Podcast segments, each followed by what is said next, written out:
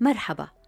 نقوم في راديو وتلفزيون الآن بمتابعة أخبار الجهاديين كما ترد على منصات التواصل الاجتماعي وخاصة المشفرة منها مثل التليجرام. نحاول أن نضعها في إطارها. ماذا تعني اليوم؟ وكيف ترتبط بما كان أمس؟ وكيف ستؤثر في الغد؟ أنا نهاد الجريري. أهلا بكم. مرصد الجهادية بودكاست على راديو الآن. أهلا بكم إلى حلقة هذا الأسبوع من مرصد الجهادية. نغطي فيها الفترة من 23 إلى 30 أغسطس 2020 في هذا الأسبوع كبار منظري القاعدة وهيئة تحرير الشام في الميزان يتبادلون الاتهامات بالتكفير والكذب. بعد أسبوعين على احتلال ماسمبوا داعش يتحدث عن المرفأ الحيوي في موزمبيق لأول مرة وينشر صورا من داخل البلدة. مناصرو القاعدة ينشرون فيديو عن هروب داعش من غرب إفريقيا وأنصار داعش يقولون الصور من الشام. شقيق الطبيب المصلوب يقول إن قاعدة اليمن انتقمت من أخيه لأنه قرر تركهم. ضيفا هذا الأسبوع مشير المشرعي رئيس تحرير عين اليمن الإخبارية والبروفيسور يوسف آدم أستاذ التاريخ في جامعة إدواردو موندلان في الموزمبيق والمتخصص في تاريخ كابو دلغادو وبإمكانكم الرجوع إلى نص هذه الحلقة ومشاهدة النسخة التلفزيونية في أخبار الآن دوت نت. مرصد الجهادية. المناكفات العقدية بين أنصار هيئة تحرير الشام وأنصار القاعدة تعمقت هذا الأسبوع وأخذت أشكالا مختلفة. لنبدأ بالخلاف التقليدي مع جماعة أبي محمد المقدسي. يستمر هذا الأسبوع ما بدأ الأسبوع الماضي عندما تحدث المقدسي عن الأحكام السلطانية بمعنى العرفية التي تصدرها قيادة الهيئة على المعارضين من دون محاكمة أو تحقيق. ونذكر أن المقدسي بشكل أو بآخر كفر الهيئة أو كاد وأن العلاقة بين الطرفين أي المقدسي والهيئة اختلفت بعد فك ارتباط الجولاني بالقاعدة في 2017 وما تبع ذلك من انفصال حراس الدين ثم الصراع بين الحراس والهيئة الذي وصل أوجه في يونيو.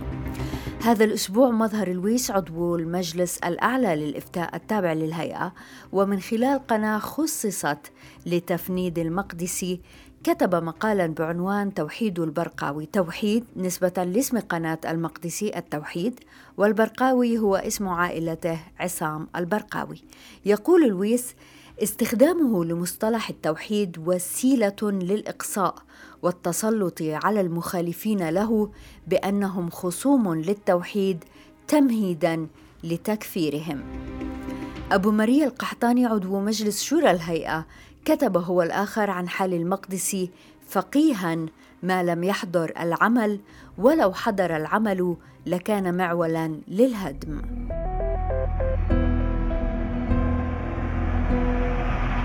في ردود أنصار القاعدة حساب مندوب الحكيم كتب عن أن القحطاني كان يستغل اسم المقدسي في القتال لأن المقاتلين كانوا يثقون به. وقال إنه أراد مرة من مقاتلي جبهة النصرة أن يقاتلوا داعش فسأله أحدهم من الذي أفتى بقتالهم من العلماء؟ فأجاب القحطاني أبو محمد المقدسي فقاتلوا. ويتابع أن المقاتلين تفاجأوا عندما علموا أن المقدسي لم يفتي بذلك.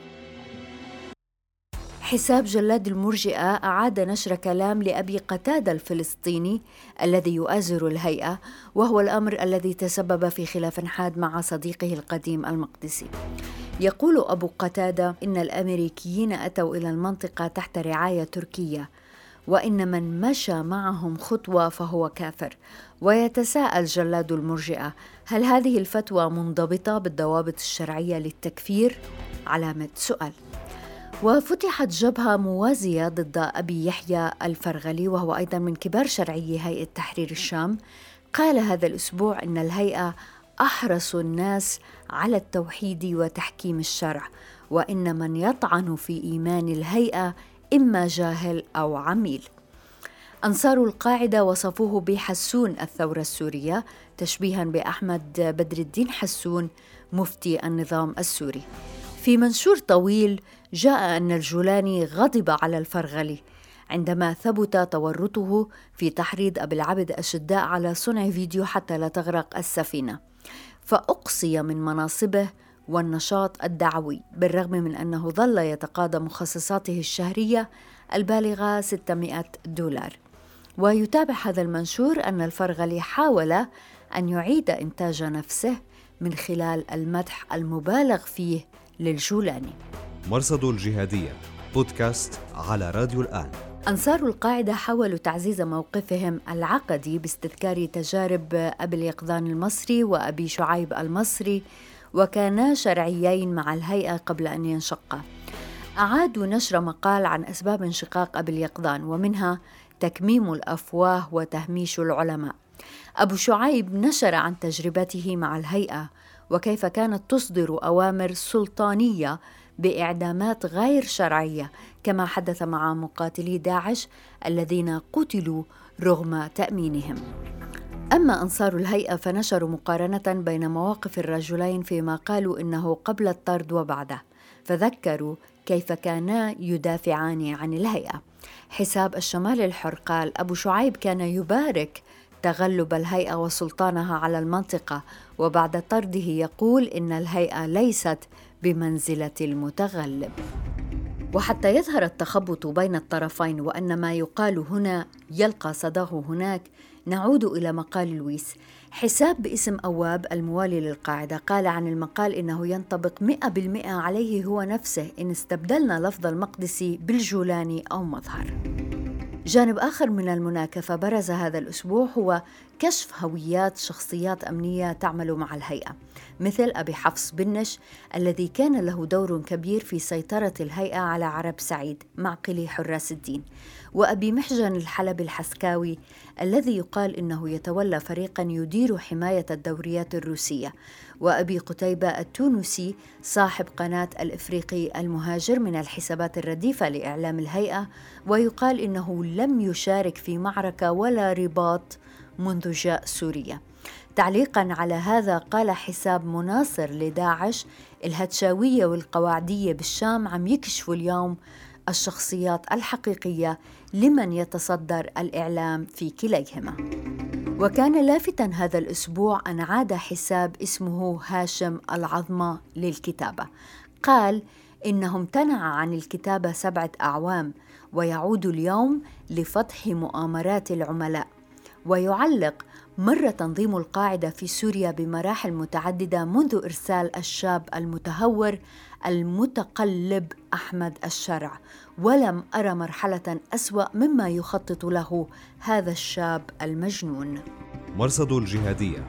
لدينا في المرصد أخبار من اليمن من شمال سوريا ومن غرب إفريقيا فابقوا معنا. لكن نتوقف الآن في موزمبيق. للمرة الأولى منذ أسبوعين تقريبا يتحدث داعش عن موزمبيق التي ترددت أنباء منذ 11 أغسطس أن داعش سيطروا على ميناء بلدة ماسيمبوا دابرايا هذا الخبر تصدر الصفحة الأولى من النبأ صحيفة التنظيم الأسبوعية الصادرة الخميس 28 أغسطس. في الصفحات الداخلية تقرير مطول وصور من داخل المدينة تنشر لأول مرة. باستثناء الصور لم تقدم النبأ جديد وهذا حال كل الأخبار الواردة من كابو دلغادو القريب من مناطق استثمار النفط والغاز التي تقدر بمليارات الدولارات. ما نعرفه هو أن الميناء تحت سيطرة داعش، ما لا نعرفه هو كيف تمكنوا من السيطرة على البلدة؟ لماذا قرروا السيطرة على البلدة وكانوا هاجموها أكثر من مرة؟ من هم بالضبط؟ وكيف يتواصلون مع داعش المركزية وما طبيعة هذا الاتصال؟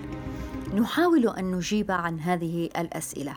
تحدثت إلى البروفيسور يوسف آدم أستاذ التاريخ في جامعة إدواردو موندلان في الموزمبيق. البروفيسور آدم هو ابن كابو دلغادو شكرا جزيلا بروفيسور لوجودك معنا. You're welcome. ما هو الوضع الآن في شمال الموزمبيق؟ Yeah. Uh, what we can say is uh, at this moment, uh, the Musimba de Praia village and the port are in the hands of the insurgents. ما نستطيع أن نقوله الآن هو أن بلدة ماسيمبوا دابرايا سقطت في يد الإرهابيين المحليون يطلقون عليهم اسم ماشا بابو وهو لفظ بلهجة مواني المحلية وتعني الشباب. سمعنا شهود عيان يقولون إن المتمردين يتحدثون لغات محلية تنتمي إلى منطقة الساحل ومعظم سكانه مسلمون. أول مرة تعرضت هذه المنطقة الهجوم كان في أكتوبر عام 2017 اليوم وبعد ثلاثة أعوام يحتلون البلدة والمنطقة المحيطة بها. أسلوبهم كان حرب عصابات حيث يغيرون على منطقة ثم يغادرون لكنهم هذه المرة قرروا البقاء. هاجموا البلدة مطلع الشهر وفي الحادي عشر من أغسطس سيطروا على المرفأ. لا يزال صعبا الحصول على معلومات دقيقة عما يجري هناك. من الأخبار التي نقلها شهود عيان نعلم أن 300 جندي دافعوا عن البلدة واسترجعوها لمدة ثلاثة أيام لكنهم سرعان ما استسلموا وخرجوا منها وسيطر ما شبابه على البلدة. يقال إنهم أقوياء ومعهم ذخيرة وأسلحة خاصة فلم تصمت قواتنا أمامهم. Our troops left uh, the site. بروفيسور من هؤلاء؟ من أين لهم هذه القوة؟ Yeah, uh, look, what I can say is that, uh, you know, I don't think there is a, a single history of an institution or from an individual even. ما أستطيع أن أقوله. هو أنني لا أعتقد أنه توجد رواية واحدة لتاريخ هؤلاء. نعرف أنهم عندما بدأوا أولى هجماتهم في 2017 كانوا سكانا محليين ينتمون إلى القرى والبلدات المحيطة بماسيمبوا كان يقودهم الإخوان مامومبا وكان من قرية قريبة من ماسيمبوا لي صديق هناك. قال لي المرة القادمة عندما تأتي إلينا ونذهب إلى الغابات كما كنا نفعل في الماضي احذر أن يناديك أحد هؤلاء المقاتلين لتكتشف أنه صديق طفولتك. قلت له لا لا أصدق ذلك. قال بلى لأنهم من السكان المحليين. لم نرى أحدا يقول إنهم من داعش. لا أدري لا أستطيع أن أقرأ العربية وصحيفة النبأ تنشر صورا براقة عن هجماتهم حتى يستنتج الواحد أن أمورهم في أحسن حال وأنهم سيطروا على البلدة لكنهم ليسوا داعش. أشك في ذلك. And uh, I don't believe very much because no one has caught لكن بروفيسور داعش اعترف بالصلة وتحدث عن السيطرة على المرفأ وإن كان هذا الحديث متأخر yeah. كيف تنظر إلى هذا الأمر؟ Yes, I find it interesting because they, this killing of the soldiers was in uh, this نعم هذا مثير للاهتمام لأنه حسب ما يروي الناس قام ألف مقاتل من ما شبابه بقتال جنود الموزمبيق يطلقون على أنفسهم اسم أهل السنة والجماعة. لا أدري لماذا يخصون أنفسهم بهذا الاسم. كلنا ننتمي إلى السنة ونتبع القرآن وسنة الرسول. هذه بدعة منهم. يقاتلون الآخرين لأنهم يعتبرونهم على غير هدي السنة. هذا كلام فارغ. ودائما نتساءل من أين أتوا بهذه التعليم؟ تعيش موزمبيق حروبا منذ الستينات وسكان كابو ديلغادو خاضوا جزءا من هذه الحروب. فهل درب ما شباب أنفسهم على القتال؟ ربما. وقد سمعنا أخبارا عن أن مسلمي موزمبيق يذهبون للقتال في أي مكان من العالم فيه جهاديون يحزمون أمتعتهم ويذهبون. لم أعرف كثيرا عن الموضوع حتى قبل عام عندما قال لي أحدهم هل تعلم أن مسلمي موزمبيق يسافرون حول العالم ويقاتلون في الصومال ومع طالبان ضد الروس؟ وتذكرت أنني سمعت أمرا مشابها قبل سنوات. قيل لي أن شخصا من ماسيمبوا واسمه شريف ترك قريته ليقاتل في الصومال وقتل هناك وكان حريصا قبل أن يذهب على أن يوزع الميراث بين زوجاته الثلاث. وعندما بدأت أبحث أكثر في هذه القصة أدهشني أن ابنه كان صحفيا في إذاعة موزمبيق. والتقيت بأصدقائه. قالوا إنهم يعرفونه ولم يعلموا شيئا عن نزاعاته الدينية أو أي رغبة في القتال. كانت تلك أول مرة أسمع فيها بمشابهة وأن رجال موزمبيق يقاتلون مع الجهاديين ومرة أخرى قبل سبع سنوات ذهبت إلى ماسيمبوا قال لي أصدقائي إن رجالا يصلون في الغابة وحدهم ويحملون السكاكين ويلبسون كأنهم لورنس العرب. ذهبت إلى الغابة فلم أجد أحدا. وفي مرة أخرى ذهبت إلى الصلاة في جامع ماسيمبا القديم. وعندما انتهينا من صلاة الجمعة جاءت مجموعة من الرجال كانوا قوما ضخام. ولا أدري إن قالوا هم أو ظننا نحن أنهم من تنزانيا. يعملون في تهريب الدخان ويتاجرون بثمار البحر. عندما أنهينا الصلاة بدأوا هم بالصلاة. كان أمرا غريبا مختلفا عن أي شيء نعرفه. أعتقد أنهم صلوا الظهر بعد أن صلينا الجمعة نعلم أن جماعات من تنزانيا جاءت إلى موزمبيق في فترة الاستقلال كما يوجد في البلد هنود وباكستانيون وكلهم أصبحوا سكانا محليين وهذا أمر طبيعي لأن موزمبيق تقع على معبر تجاري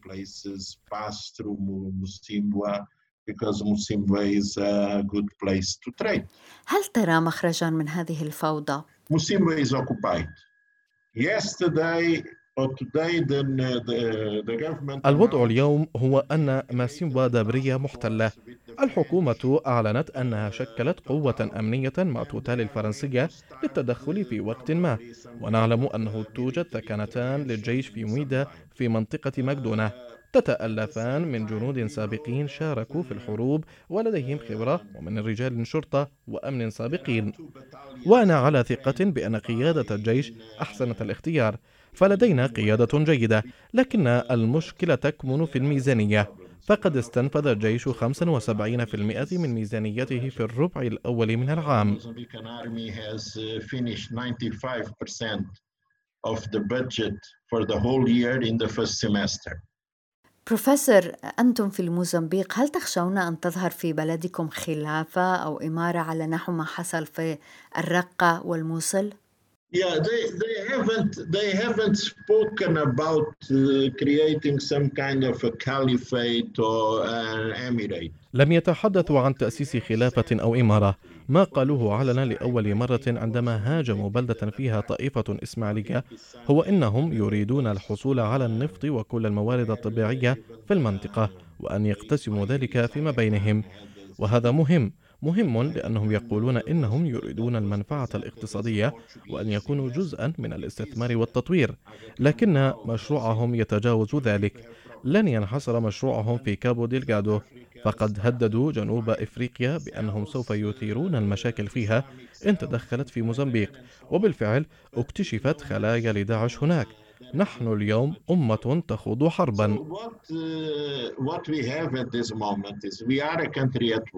بروفيسور آدم حدثنا أكثر عن مشروعهم. حدثنا أكثر عن بوادر هذا التطرف في موزمبيق. Look, I, when uh, these things didn't start in 19, uh, 2017, حتى قبل أن تبدأ أحداث عام 2017 أذكر أنه في عام 2015 كنت في بيمبا. أتى عشرة رجال يضعون لباس الجماعات الإسلامية. قال أحدهم يا دكتور يوسف نريد أن نحدثك عن أبنائنا الذين سجنوا. كانوا يصلون في مسجد خاص بهم. وقال البعض إنهم وهابيون يثيرون المشاكل. وكانت هذه أول مرة أسمع بتلك القصة. كنت أعلم بوجود شيء من هذا القبيل لكن لم ألتفت لذلك. مثلا كنت إذا دخلت المسجد من دون العباءة كانوا يقولون إن ذلك غير جائز وإن وضعت القرآن جانبا في المسجد كانوا يقولون إن ذلك غير جائز. عندما وصلت إلى مابوتو العاصمة سألت موظفين في الحكومة عن أمر هؤلاء الشباب.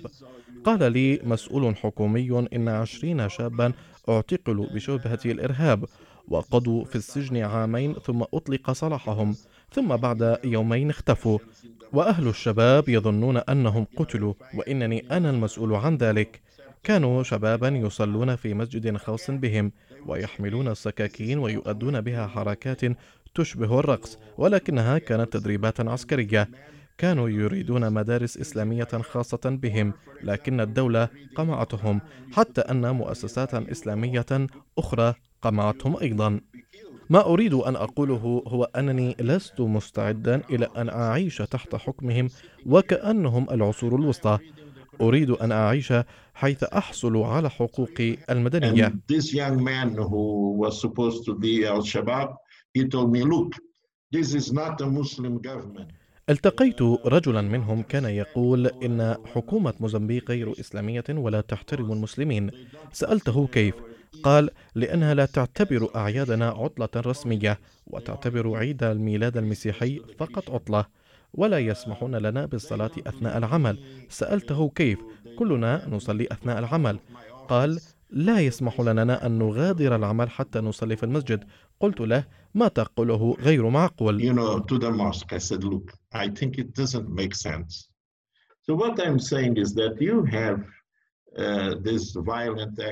إننا نعاني من التطرف العنيف ولا علاقة له بالدين. أشعر أنا في بلاد إسلاموفوبيا. زارنا أصدقاء في المنزل. فقالت لي سيدة أنت مسلم متحضر. قلت لها لماذا؟ لأنني أقرأ كارل ماكس قالت لا لأننا نظن أن الرجال المسلمين متزمتين. لا يساعدون في أعمال المنزل ولا يتحدثون إلى النساء ويركزون على ما تلبس المرأة أو لا تلبس. قلت لها نحن في عائلتي تربينا على الإسلام كما ترينني اليوم. لا يهمنا أي دين يعتنق الآخرون. مجتمعنا تطور على هذا النحو. ولست مستعدا لأن أعيش اليوم في خلافة. To create to live in a caliphate. I'm sorry, I will not. البروفيسور يوسف آدم أستاذ التاريخ في جامعة إدواردو موندلان. شكرا جزيلا لوجودك معنا. Okay, thank you. مرصد الجهادية. بودكاست على راديو الآن. حملات واسعة لطرد جماعة تنظيم الدولة من مناطق مختلفة في مالي. نشرت وكالة ثبات الموالية للقاعدة فيديو قالت إنه يصور جماعة نصرة الإسلام والمسلمين وهم يلاحقون فلول داعش باتجاه الحدود مع النيجر. ووصفت ذلك بحملة نوعية لطرد بقايا فلول داعش في غرب إفريقيا. حساب داعش مجالد شكك في مصداقية الفيديو وقال ليس فيه صورة واحدة جديدة بل إن صوره من الشام. وعلق إنه قد يكون رسالة إلى النظام الجديد في مالي بعد الانقلاب بأنهم باقون على العهد بالتعاون مع الحكومة. فجرت القاعدة في اليمن المركز الصحي الذي كان يعمل فيه طبيب الأسنان المصلوب في الصومعة في ولاية البيضاء. بعد أيام وبتاريخ 24 أغسطس نشر التنظيم بيانا أعلن فيه القبض على شبكة للجواسيس في الولاية وأنه مسؤول عن قتل الطبيب مظهر اليوسفي وصلبه. وبمجرد نشر الإعلان تناقلت كبرى حسابات مناصري القاعدة تسجيلا مرئيا يظهر فيه اليوسفي وهو يدلي بالاعترافات المشار إليها في البيان. قام بتصوير وابتزازي ويطلب مننا تصوير الضحية بأثناء ارتكاب الجريمة ويجي وياخذ الصور ويرفعها مباشرة للأشخاص اللي معه. الأطباء يعني سهل الاتصال معهم بالنساء وبالرجال بكل شيء يشتون المستشفيات متوفر فيها من البخاخ للمخدر العام للمخدر العادي لكل شيء يعني موجود. فأين المشكلة في كل هذا؟ المشكلة هي أن الدكتور مظهر الذي يشهد له بحسن السيرة في المنطقة التي خدمها عشرة أعوام كان في وقت من الأوقات مقربا من تنظيم القاعدة وعلى الأرجح. كان واحدا منهم قبل أن يقرر تركهم والانعزال عنهم في 2019 تمكنا من التواصل مع شقيق اليوسفي زائد محمد آه، سيف الذي يسكن في منطقة خارج محافظة البيضاء. حيث يبدو أن العائلة ملاحقة من قبل تنظيم القاعدة. يقول زائد كان قريبا منهم ويعالج مرضاهم وربما كان واحدا منهم. لكن العام الماضي قرر الدكتور مظهر ترك التنظيم ويبدو أنه كان يعلم أنهم لن يتركوه يذهب في حال سبيله لأنه كان يعرف عنهم أسرار كثيرة. وأضاف أنه عرض عليه أن يترك البيضاء لكنه قال فاردين على بناتي إقامة جبرية بقتلوهم. فلماذا يلفق التنظيم؟ هكذا تهم إن أراد التخلص من خصومه. يجيب زائد إذا رأوا أن خصمهم متعلم وناجح ويتمتع باحترام المجتمع المحلي شوهوا صورته حتى لا يتعاطف معه أحد أو يدين قتله. كنت تحدثت مع مشير المشرعي رئيس تحرير عين اليمن الإخبارية عما يعنيه بيان القاعدة خاصة في ضوء متغيرات مثل فرار القاعدة من قيفة واختلاف الطريقة التي تم فيها التعامل مع اليوسفي. البيان يكشف للعيان أن التنظيم أصبح مشتت بشكل كبير آه، عملياته كل يوم والآخر تزداد توحشا أكثر من قبل. العملية التي تم فيها خنق الدكتور مظهر اليوسفي عملية بشعة تظهر أن تنظيم القاعدة يسير بخطى متسارعة للحاق بعمليات آه، تنظيم داعش من ناحية آه، الوحشية أو الإجرام. في البداية عمليات تنظيم القاعدة دائما في البداية يظهر آه، الشخص المتهم بالجاسوس أو غيره تدلى اعترافاته ثم صدور الحكم عليه ثم إعدامه. في قضية الدكتور مظهر شيء مختلف. تم إعدام الدكتور وصلبه في الشارع العام ثم آه، ظهرت الاعترافات بعدها ثم بعد أكثر من عشرة أيام يتبنى تنظيم القاعدة آه، عملية إعدام الدكتور بظهر آه، رحمة الله عليه. هذا دليل على أن تنظيم القاعدة يسعى في هذه الفترة إلى محاولة لم شتات قياداته. وأتوقع أن ياتي من وجهة نظر أنهم يحاولون أن يوصلون رسالة للعالم أن تنظيم القاعدة لا زال يمسك بزمام الأمور الميدانية. أتوقع أن هذا الكلام غير صحيح. الآن في هذه الفترة تحديدا يعيش حالة شتات كبيرة كبيرة للغاية. عدة آه، أدلة تظهر آه، سواء قضية الدكتور آه، مظهر مثل إعدام شخصيات مثل فياض الحضرمي أبو مريم الأزدي كل هذه تدل على أن التنظيم أصبح مشتت وغير متماسك وعملياته تتم منفردة ثم التنظيم يتبناها حتى يحافظ على مظهره أمام أمام العالم أنه لا زال يملك قيادة موحدة. مشير المشرعي شكرا جزيلا لوجودك معنا. مرصد الجهادية بودكاست على راديو الآن. تناقل معارضو الهيئة فيديوهات يظهر فيها حرق صور الجولاني احتجاجا على بقاء المعتقلين في السجون وتعذيبهم. فيما تواصل هيئة تحرير الشام اعتقال بلال عبد الكريم وتوقير شريف وأبي يحيى الجزائري وأبي عمر منهج هذا الأسبوع أطلقت سراح أبي محمد عاصم شرعي أنصار الدين. حساب أو جي أن التابع لبلال عبد الكريم نشر فيديو يتحدث فيه أبو حسام البريطاني توقير شريف عن تعذيبه عند اعتقاله الأول أواخر يوليو. هذه الشهادة سجلت قبل اعتقال البريطاني مرة ثانية في 11 أغسطس. My name is Tokir Sharif, uh, also known as Abu Hussam al Britani. And this is the story of uh, my fourth day uh, in detention in the prisons of uh, Hayat Tahrir Sham. وليس واضحا لماذا قرر حساب أو جي ان بث الفيديو الآن هل وصلت المفاوضات بين بلال والهيئة إلى طريق مسدود وتكسير عظم داعش علق الجولاني يتفنن في تعذيب وتصفية المقاتلين الأجانب الذين كانوا في صفوفه سابقا. 20 واحد عبيدي وأخذوا ابني خطف وغيلة. ليش؟ يوم السبت احتجت سيدات في أطمة على حبس أبنائهن فأطلق أمنيو الهيئة الرصاص لتفريقهن.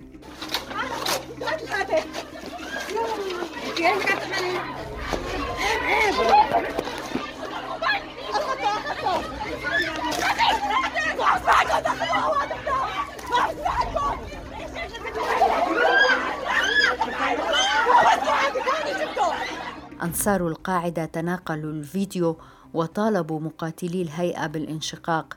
أحد الحسابات علق دول الكفر اليوم لا تمنع تصوير مثل هذه الوقفات السلمية ولا تعتقل أهلها فما بال من يتسمون بالمجاهدين. وفيما نشرت الحسابات المعارضة أن حزب التحرير مسؤول عن تلك الأحداث نشرت حسابات موالية للهيئة أرشيف قالت إنه رسائل مقاتلي حزب التحرير من الجبهات بمعنى أن حزب التحرير يقاتل دفاعا عن أهل إدلب. نشر حساب مزمجر الثورة السورية ما قال إنه بيان من عسكريين في الهيئة يبرؤون من أفعال الجهاز الأمني وظلمه.